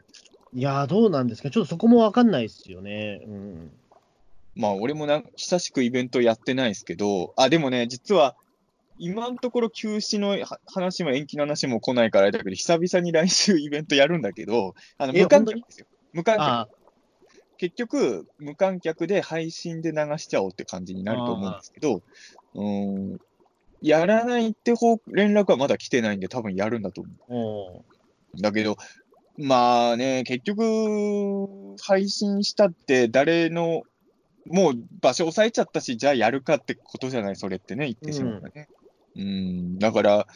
誰の、誰の懐にもお金が入らないですからね、それは結局。うん、それはちょっと切な的ですよね、やっぱりね。うんううん。だなん何かしらやっぱりそれはね、うーんかやっぱかん考えないといけないのかなというのは思うんですけどね、まあ、うん。まあ、もちろんだからそれ全部ね、あのーなんだ考えれば全部それ解決する問題もないと思うんですけど、うんもちろん。いや、でも本当に、まあ、いや、まあ、こういう時さ、あのーまあ、僕らのやってる仕事って衣食住とあんま関係ない世界じゃないですか。うん。結局エンターテインメント的なものが一番まあ後回しにはなりがちじゃないですか。うん。だからきついよね、やっぱね、そこは。そうですね。うーん。ねまあだから、まあ幸いにもだから今ちょっとその注文とかいただいてる方、本当ありがたくて、うん。いや、そうですね。うん。まあこね、この中でもやっぱりその、ね、注文いただいてるのは本当ありがたい限りなんですけど。ねいや、でも本当に、今でもそうだろうね。多分アマゾンとかでいっぱい買い物してる人はいっぱいいるんですよね、きっとね。うん、ねまあやっぱりだからね、そこもやっぱりでも、もちろん、なんだろう、アマゾンの人は工場だから、やっぱあそこも感染リスクは高いから、やっぱまあね、そ気をつ。けてもらいたいなっていうのは、えうんまあね、僕はデジタル音痴なんで、アマゾンで買い物もできないですけど、ええ本当に大変なんですよ、この状況で。もうさ、なんかみんなネットフリックスとか今バンバン入ってるじゃない。まあ元から入ってた人もいっぱいいるけど、俺は入れないしさ。うん。ん大変ですよね、そこはね。ねそうですただね。あのーさっきも言ったように、穂積君もそうだけど、実はそれほど仕事量減ってないから、ほら、今、本当に暇で何もやることないって言ってる人いっぱいいるじゃないですか。うん、あの人らとはちょっと立場が違うので、別に、結局今も映画とかそんなに見れる時間ないんですけど、うん、ただあれですよ、やっぱあの映画、あの映画業界の人とか今本当暇みたいで、あの、ずーっと連絡なかった人から最近よく連絡来るわ。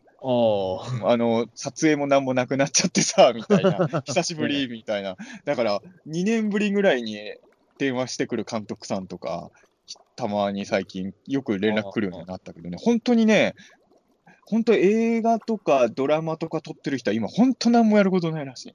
まあですよね、でも確かに。うん。だなんだかんだですごいなんかそこ長引きそうですよね。そのえ映画撮れない、ドラマ撮れないっていうのはやっぱり、うんうん、すごく長引きそうで。俺がやっぱ思うのはさ、今後さ、まあ、この状況がどう変わるかわかんないけど、もうさ、人間がひ距離が近くないとかさ、みんなマスクしてるとか、そういうドラマとかも出てくるのかなってちょっと思っちゃうね、こうなってくるとね。ううーん、まあそうですね。でも、ね、出てくるのかもしれないけど、どうどうなんですかね。うん。いや、俺さ、今小説書いてんだけどさ、はい。こういう時さ、変な話、別にコロナとか病気じゃなくてもいいんだけど、例えば世界の危機に瀕してる話とかなら、ちょっと気持ち的に書きやすい気もするんだけどさ、うん。比較的平和な日常の話、書きにくいよね、こう世の中がこういう風になってる時ね。あの、そこで言うと、もう去年の映画だけど、君の、あ、君の話じゃない、天気の子って、うん、ララストシーンとかすごくだから今のちょっと近くなってんのかなっていうのは思ったじゃないですか。あれって最後は、ね、まあまあネタバレになっちゃうからあれですけども、まあそのね、まあ、いわゆる災害が起こって結局そのまま続いちゃったって世界うじゃないですか。ん、もう共存していこうって話だもんね。共存していこうって話だから、でも今それになってるんじゃねえのと思って。でもね、やっぱ天気の子が今と一緒だったら、あのあのラストシーンは濃厚接触ですからね。いや、そうなんですよね。いや、俺ええ思うのがさ、今カップルの人とかどうしてんのかなって本当思うもん。あのあの特に遠距離恋愛してる人たちですよ。遠距離恋愛してる人はもう本当会えなくて、あの、うんすげえフラストレーション溜まってるっていうのはちょいちょい。えまあ、もう別れちゃったからあんま関係ないけど、俺、前、山梨の子と付き合ってたええ山梨行けないじゃないですか、今。いけないです、この状況では。でも、多分そういう人、今いっぱいいるよね。あの遠距離恋愛とか、まあ、遠距離まで行かなくても、電車使わなきゃ会えない距離に恋人いる人っていくらでもいるでしょ？うん。そういう人らってどうしてんだろうね。そもそも、キスとかしていいのかね。あのね、ラブホとかは安全説があるんですよ。なんで？あの、言ってしまうと、ラブホとかは、いや、これも分かんないですよ。あくまでも僕は専門家とかじゃないから、あんまりその、ね、鵜呑みにしてほしくないけど、うんあの、いわゆるだからその、えっと、まあ、誰かとその、いろんなその周囲に人が集まってる状態でいるのがダメなわけじゃないですか。うん言ってしまうと、か片方がその、えっと、か感染してて、うんもう片方が感染する場合はもう2人になっちゃうから、それ以上感染はないわけじゃないですか。うん。だからそこで言うと、ラブホっていうのはその隔離された場所なんで、うんあの、2人しか感染しないっていう、まあまあ、そうだけどね。うん、っていうところでまだ安心説があるっていう。まあ、安心まではいかない。クラスター感染はないっていう、少なくとも。ああ、まあ、そうね。ただ、うん移動中とか怖いよね。もちろん。でそれは車とかになっちゃうのかもしれないけど。じゃあ、ます昔みたいにさ、ほら、最近あんま関係ないって言ったけど、昔は車持ってる男がモテるって時代だって言ったじゃないですか。その時代に戻っちゃうかもしれないね、今はもう車がないと、うんあの多分いや車があればとりあえず、なんだその、クラスター感染にはならないし、行ってしまうとそのままどっか遠く彼女と行っちゃえばいいわけじゃないですか。いやー、本当にだから、今、そういう人らもさ、あんまりさ、そこ、報道されないじゃない？今、遠距離恋愛してる人たちはどうなってるとか。でも、ちょっと気になるよね、そういうの。あのだからデートが不要不急の外出なのか問題とかもね、うん出てくるじゃないですか、そういうのって。いや、だから、いや、俺はもうこの年だから別にいいんだけどさ、あのー今、10代後半とか20代前半の恋人とかの人たちとか大変だと思いますよ、本当にね。うん、そうですよね。うーん、どうこれはでもちょっとだから、やっぱり長引かせるのはやっぱりちょっとこう怖いし、で逆に言うと、5月6日にその、ね、解除されたってことになると、みんなぐわーってやっぱり街中出てきちゃうから、なんかフラストレーション溜まってる人がもう無駄に騒ぎそうだもんね。あの正直言うと、今ってもう結構もうギリギリか、もう下手すりゃもう崩壊しつつあるんじゃないかなっていうのはなんとなく思ってて、やっぱりだからその今は一応土日って外出自粛なわけじゃないですか。うん。でもなんか、俺、なんだろう、もうなんかそれはなんか、今でもそのテレビ CM で、東京都だと小池都知事がやっぱりそのうん毎日のようにその、えっと外出自粛してくださいっていう CM 打ってますけど、うんやっぱりなかなか響いてこなくなってきてるような気もしますもん、やっぱ、り。あそう、そうなんだ。やっぱりあのツイッターとか見てると、やっぱりあみんな出てるなっていうのはちょっと分かあ、ったり、結構もう出てんだ。ううん、出てる人は出てるし、やっぱり、ええうんうん、まあ、あの、やっぱり、まあ、我慢の限界なのかね。いや、でも無理ですよ っていうところです、土台が。やっぱり外出禁止だっつったところで、やっぱりね、でも今、外ででも結局お店とか閉まってるじゃない。うん。うん。何してんの？土の子探してんのみんな。まあでも、そういうことなのかもわかんない そういうことなの？そういうことじゃいや、なんか。公園とかにいるんじゃないですかね。あこう公園はでもまだ大丈夫なんじゃない？あの、2メートル、とりあえずだから2メートル離れてれば問題ないっていうところで、そこで言うと公園とかは比較的、うん。とにかく混雑がダメっていう、人気のない公園だったらまあ大丈夫ってことですね。そうそうそう。う。うんん。人気のない公園とか、あと人気のないところだったら全然大丈夫っていう。人気のないところね。いや、だから心霊スポットとかじゃないですか。あ、でも心霊スポットとかはマジででも今に、あの、人気あるんじゃないですか？あそう。え心霊スポットとかさ、2メートル離れて探索って結構、まあ一人で行くのはいいけどさ、うん結構怖いよね。バラバラで。うん。うんいや、ねまあね、まあ確かにそうなんだよな。こういや、どっかでは状況を戻さなきゃいけないのかもしれないけど、結局さ、せっかくみんな我慢してても、ね、あのダイエットのリバウンドじゃないけど、よりひどくなりそうな気もするじゃないですか、その、わーってなっちゃったらね。うん。そこは。うんとはいえ、ずっとこの状況ってのは、いや、でも俺ね、本当一番怖いのはそこだけどね、なんか要はさ、もう本当に、このは今後、人間の生活スタイルが変わる、もう歴史の境目だったら今嫌だなって本当思う。うん、まあそうですね、本当にこれから例えば、あの人間はガスマスクしないと生活できないみたいなね。だから今後はドラマとかもみんな、キムタクとかもガスマスクしてるんですよ。そうそうそう。うん。だから、ラブストーリーとかもガスマスクしたままやるんでしょ、全部。うん。北の映画とかガスマスクつけたままみんな無言なんでしょ。すごい絵だな。ねでももう、でも笑い事じゃなく本当そういうことになりそいうやですから、でも本当、それが一番怖くて、要はその、みんなんとなくどのくらいの時期になったら、この状況が終わって、元通りの日常帰ってくるのかなってやっぱ考えるんだけど、なんか今後もうさ、なんだろう、基本的に人は外出るときにマスクをつけるように、今後人間は変わっていくとかだったら、なんか嫌だよね、怖いよね。うんうんでもね本当に心配は心配だよな、そこは。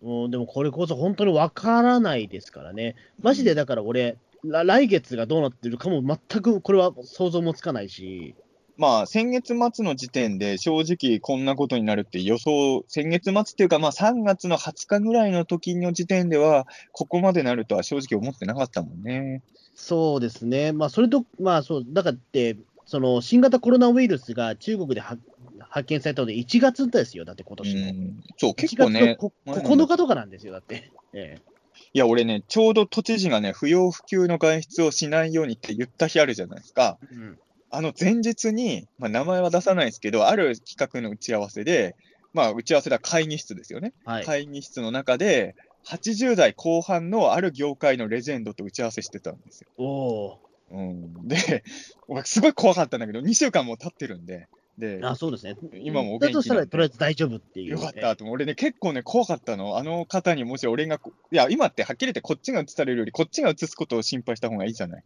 えーまあ、ぶっちゃけ、はい。うんで、やっぱ80過ぎの人とかとは会ってたんですよ、あの頃俺はまだ。うんうん、いや、正直、ちょっとやばいかもって頭の片隅にありましたけどね。でもあの頃はまだ会ってたんですよ。今今だったら俺、そういう状況になったら、いや、さすがにあの方をこの場に呼んじゃダメだろうって言うけど、うん。だからそこら辺がね、でも、いや、俺ね、すごい個人的なことを言うと、本当は4月の、えー、と2週目に茨城に行く用事があったんですよ。はい。で、茨城行くんなら俺、実家にも寄ろうかなとか思ってたんだけど、そもそも、まあ、その前にね、あの、茨城仕事あるから、茨城、実家帰ろうかなとも思ってるっていう話をしてたら、向こうから、あの、こういう状況だからやめた方がいいんじゃないっていうのが来て、まあ、俺もそうだなと思ったんですけど、そもそも茨城行く用事自体なくなっちゃったんですけど、あのー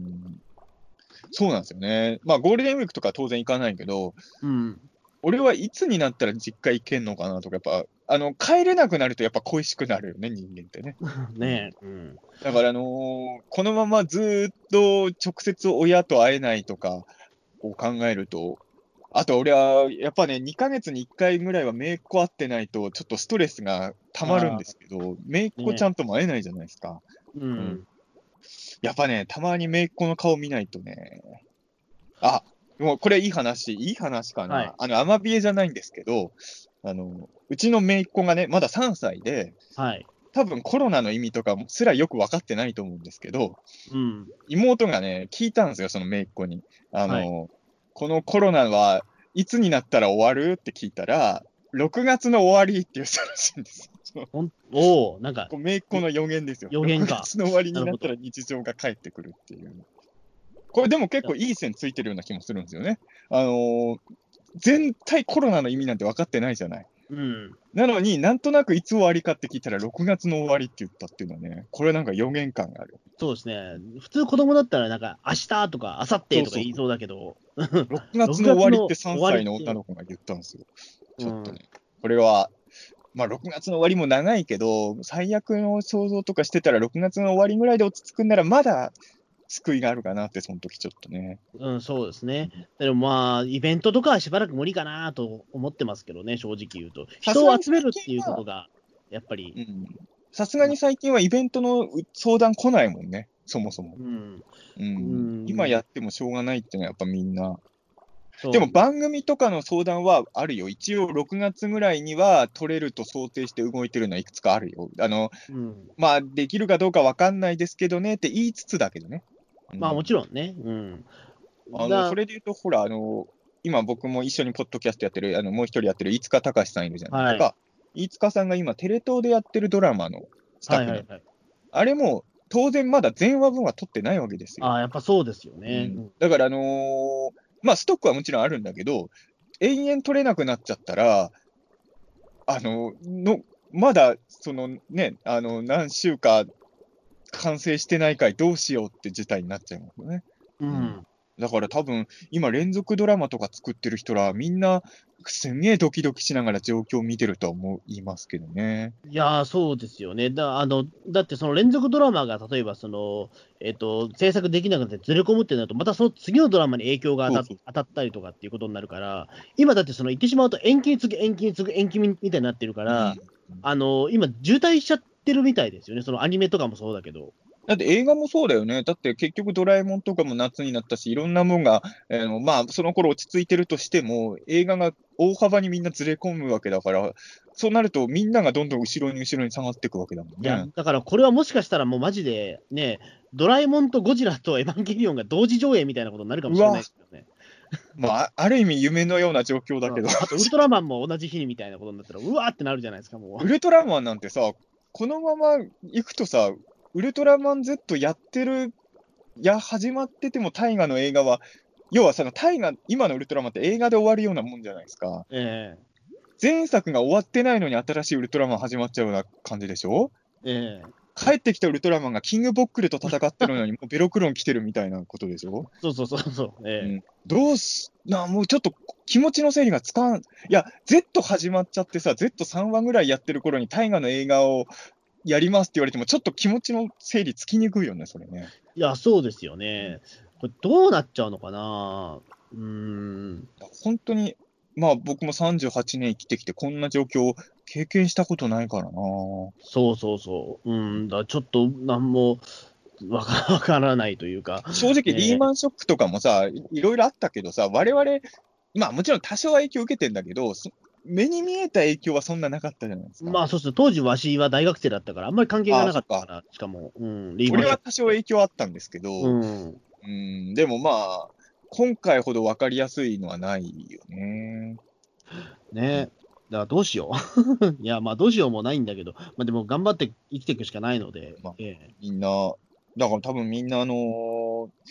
なんか生き残り方を、生き残り方をみんな考えなきゃいけない時代になったんでしょうね。まあ今まで本当に。困ったら、ね、マジでだからその今、一律10万円っていう話も出てるけど、まあ福祉課に行くことも本当は考えなきゃいけなかったりとかも、うんね。うんまあ俺もね、そういうのさ、もう小難しい文章を読むのとかも辛くてあれなんだけど、もう頑張って勉強しなきゃいけないんだろうな。もう何言ってるか分かんないんだよ、ああいうのって。まあ、分かれな、まあそうですね、僕だからこの前、実を言うと、あのーその福祉課でやってるその、えっと、福祉資金の研究告知資金っていうのをやって、はい一応だからその、まあ借り、まあ、まあ、借りた形になるんですけど、20万円一応融資してもらっあて、、でもそれは返さなきゃいけないやつだね。まあそうですね、あの、えっ、と、いつだっけな、返すのは、あのーあ、あれか、なんか2年後とかに8000円ずつ返すみたいな。いああくれるわけじゃないんだ。や、もちろんくれるわけじゃないんですけど、でも今回話上がってるの10万円くれるって話だけど、うん、まあ、あれはでもないと困るじゃないですか、やっぱり。でもあれはみんなもらえるんですか、10万は。それは。うん、わかんないです。ねうんそれもね、本当わかんないんですよ。だって明日になったらもう全然その話なくなってるかもわかんないし、今もう本当にさ、そう、これピーターン、これ、これは多分今日ぐらいに配信するんですよ。そうそうそう。収録。これ、変な話さ、あのーいや、ピーターン通信一応ストックがあるから、これ撮る前にも、穂積君と次配信する回、これにするか、もう撮ってある回にするかっていう話をちょっとしたんだけど、もうこの状況はもう2日ぐらい経つと全然変わってる可能性があるから、まあ、こっち先に流すしかないかなと、本当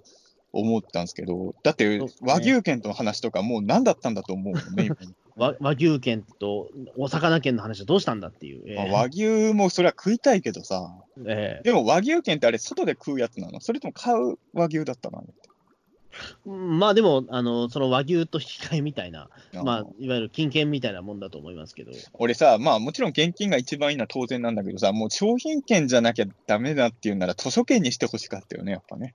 う、うんーん、でも図書券も結局換金しちゃう人だらけじゃないですか、まあまあ、そうなんだろうな。うんしかもあ、まあ、本当にやっぱお金じゃなきゃダメなのは、図書券とか和牛券では結局家賃払えないもんね。いや、そうなんですよ。だから、あの、僕もだから、その、言ってしまうと、その、緊急告知の、その、なんだろう、あの、資金をやった理由って、僕は税、税金なんですよ、あと。えー税金とあと健康保険とか、その諸々のやつなんですよ。それはだって言ってしまうと商品券じゃ払えないんだもんだって、うん、そうそうそう。国の、国に対してのお金って。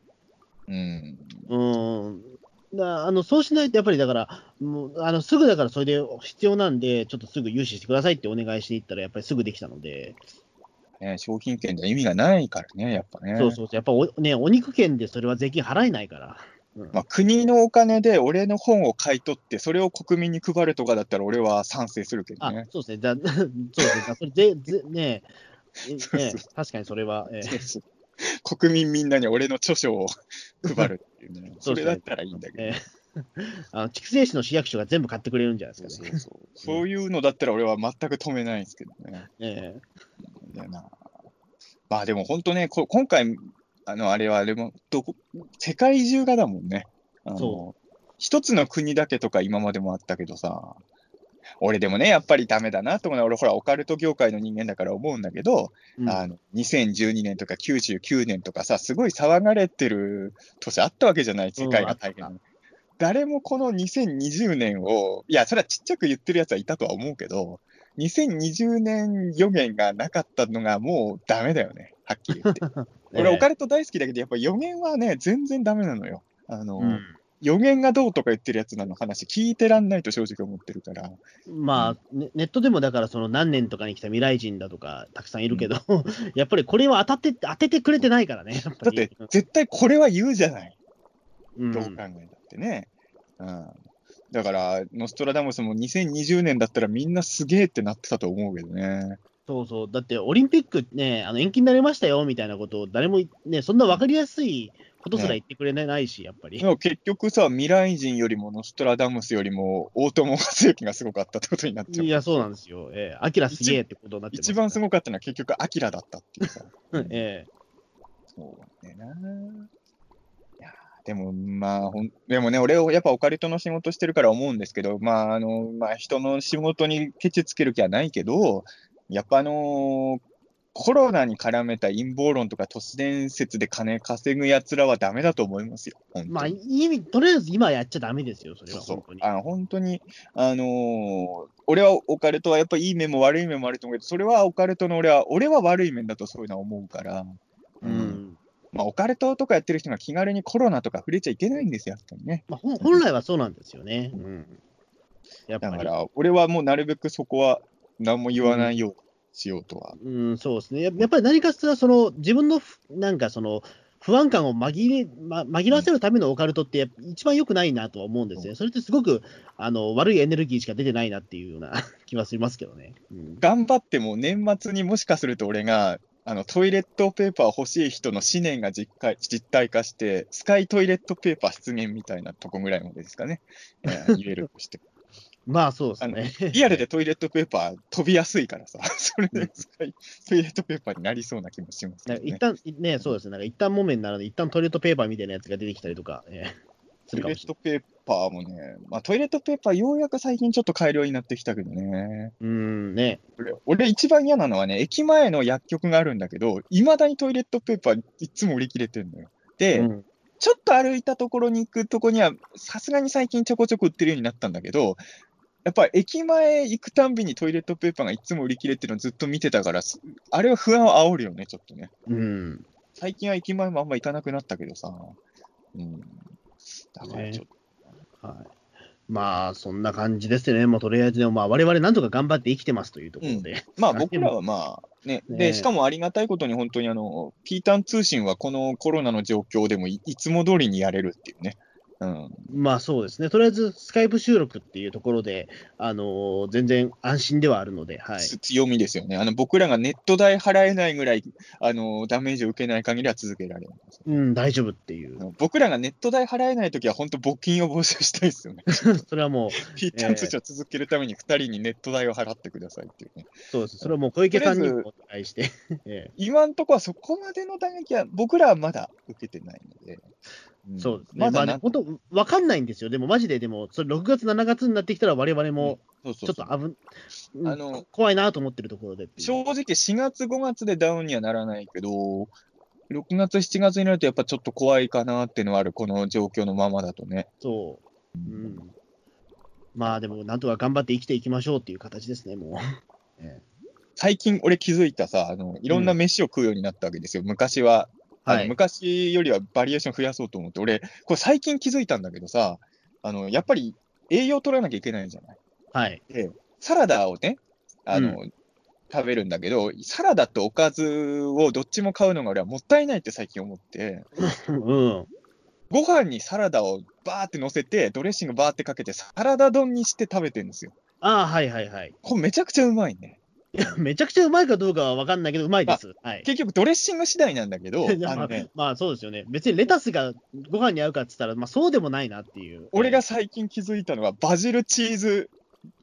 ドレッシングですよい。や、それはもう鉄板のやつですよ。これそんな最高ですよ。だから、サラ、ご飯にサラダ乗せてバジルチーズドレッシングをかけて食うやつは、安い肉食ってるよりうまいから、俺最近ね、サラダ丼をね、2日に1回ぐらいのペースで食ってますよ。体にもいいし、そんなに高くもないし。いや、でも体、でも体にいいって言った時に塩分過多になっちゃうし、それ。多分。いや、でもね、外食してないから、俺多分ね、一時期より絶対塩分減ってると思う。ああ、ね俺ね、最近ね、本当に食が減ってるんですよ。これはいいことか悪いことか分かんないけど、うん昔は夜中絶対お菓子食ってたんだけど、最近やめて、うん。だから痩せるんじゃないかな、俺。ああ逆に今コロナで、その、ずっと家にいるから太るっていう人もいるけど、逆に痩せるね。、多分いや、まあ、もちろんね、あの家にいるから、あの歩く量は絶対減ってるんですよ。ただ、家でできる運動は一時期より増やしてますよ、今。あの腕あ立てとか。まあ、例のあれですよね、まあ、その、某テレビ番組で紹介された、あああの、なか片足でやるやつ。片足でいや、あれ違う、でもね、いや、まあ、紹介されたけど、あの番組では、あの NHK の番組では、片足立ち運動をちょっとやってるとこしか使ってなかったじゃないですか。はい。あれ、じ一応12時間もカメラ仕掛けてて、全部カットだったけど、俺、あのーあ、それこそね、あの、としみなって聞いてたんですよ、あの日。で、はいと。しみな1本40分ぐらいじゃないですか。うん。で、としみな聞きながら40分間運動してるタイムが実はあったんですよ。番組ではそこ全部カットでしたけれど、ね、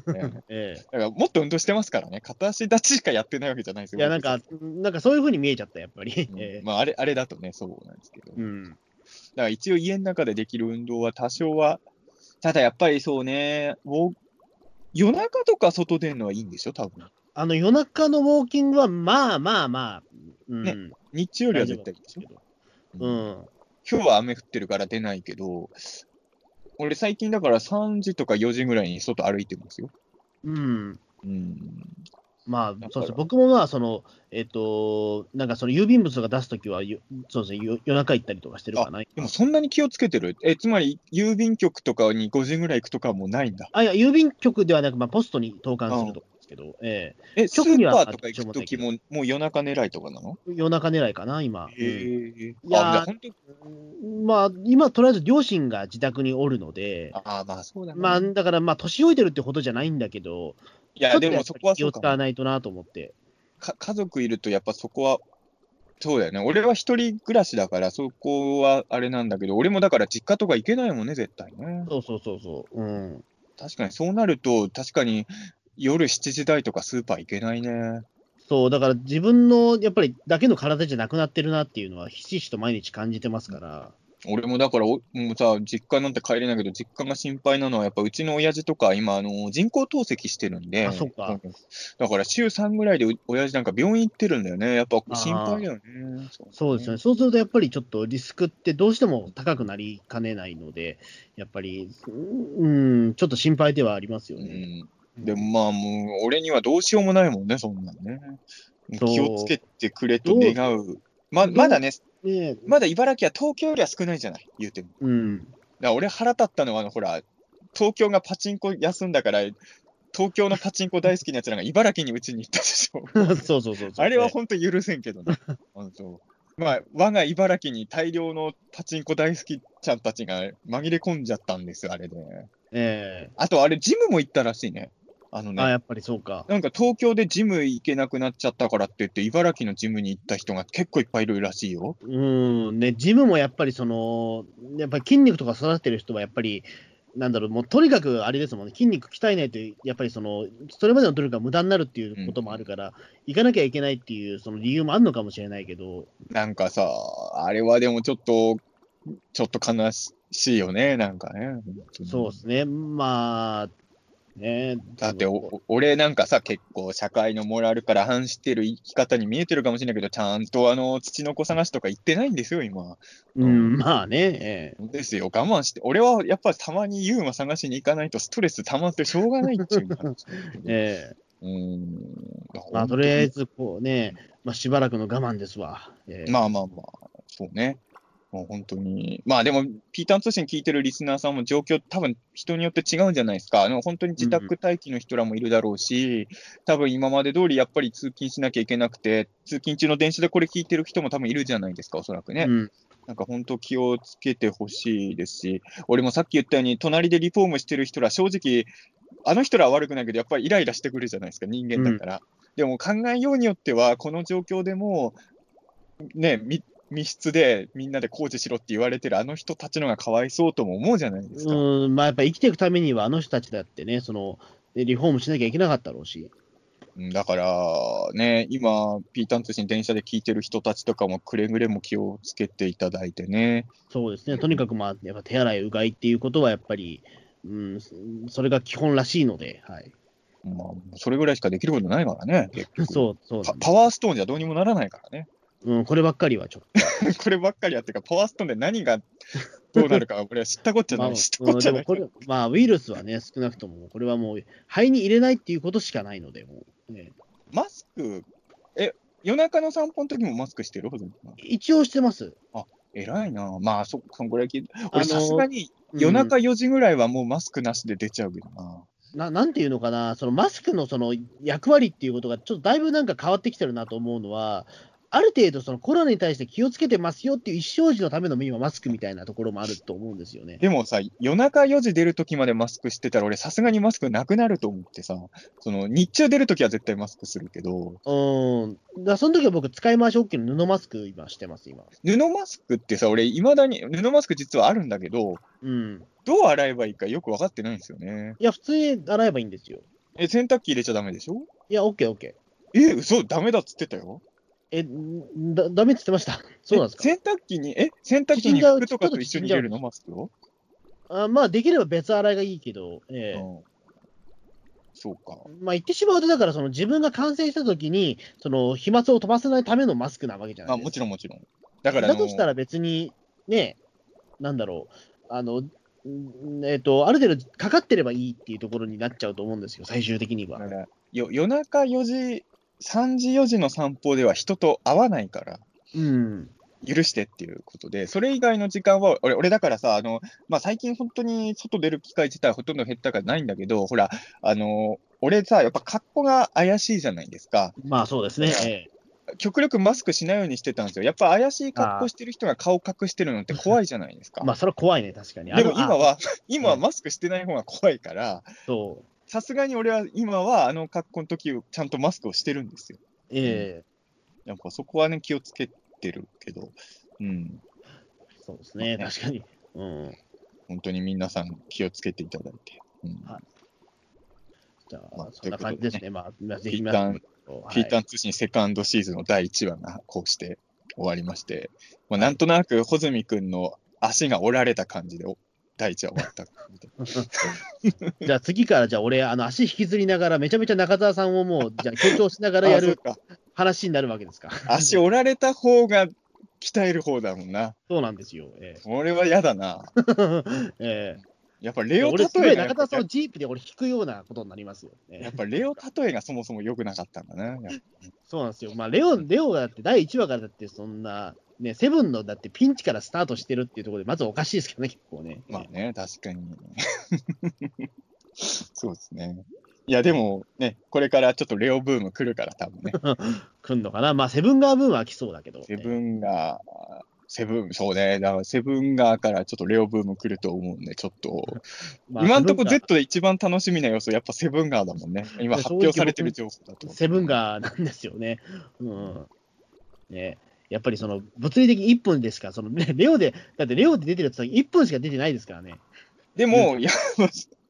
でもあの1分っていうのはさ、めちゃくちゃ強いからだからね。だからあその、あれは価値のある1分ですよ。あの、やっぱめちゃくちゃ強すぎるから、あえて時間設定を設けてる。ウルトラマンより短いんだもんね、活躍時間ね。ええということは、今度のセブンガーもめちゃくちゃやっぱ強いのかな？どうなんだろうな？うん、まあ強くて1分っていうところは、でも守守ってほしいんですけどね、そこは俺、やっぱり、そこはセブンガーの美学だと思うので。なんか今度のセブンガーでも設定的になんか普通に基地とかにいたからな、結構なんかずっと活動できそうな気もするんだけどな。ああね、どうなんでしょうね。うんじゃあ、ボールじゃないんだ、多分うん、多分違うんじゃない？今度のは。あ、そうか。じゃあ別個体なのかな。なんか、うん、まあ別個体ではあると思いますけどね。あのセブンがそのまんまでは多分ないとは思うけど。まあね、ね楽しみですよね。はい。はいということで、えー今後とも皆さん元気でピータン通信にお付き合いいただきと思います。はい。じゃあどうもありがとうございましたありがとうござい。ました。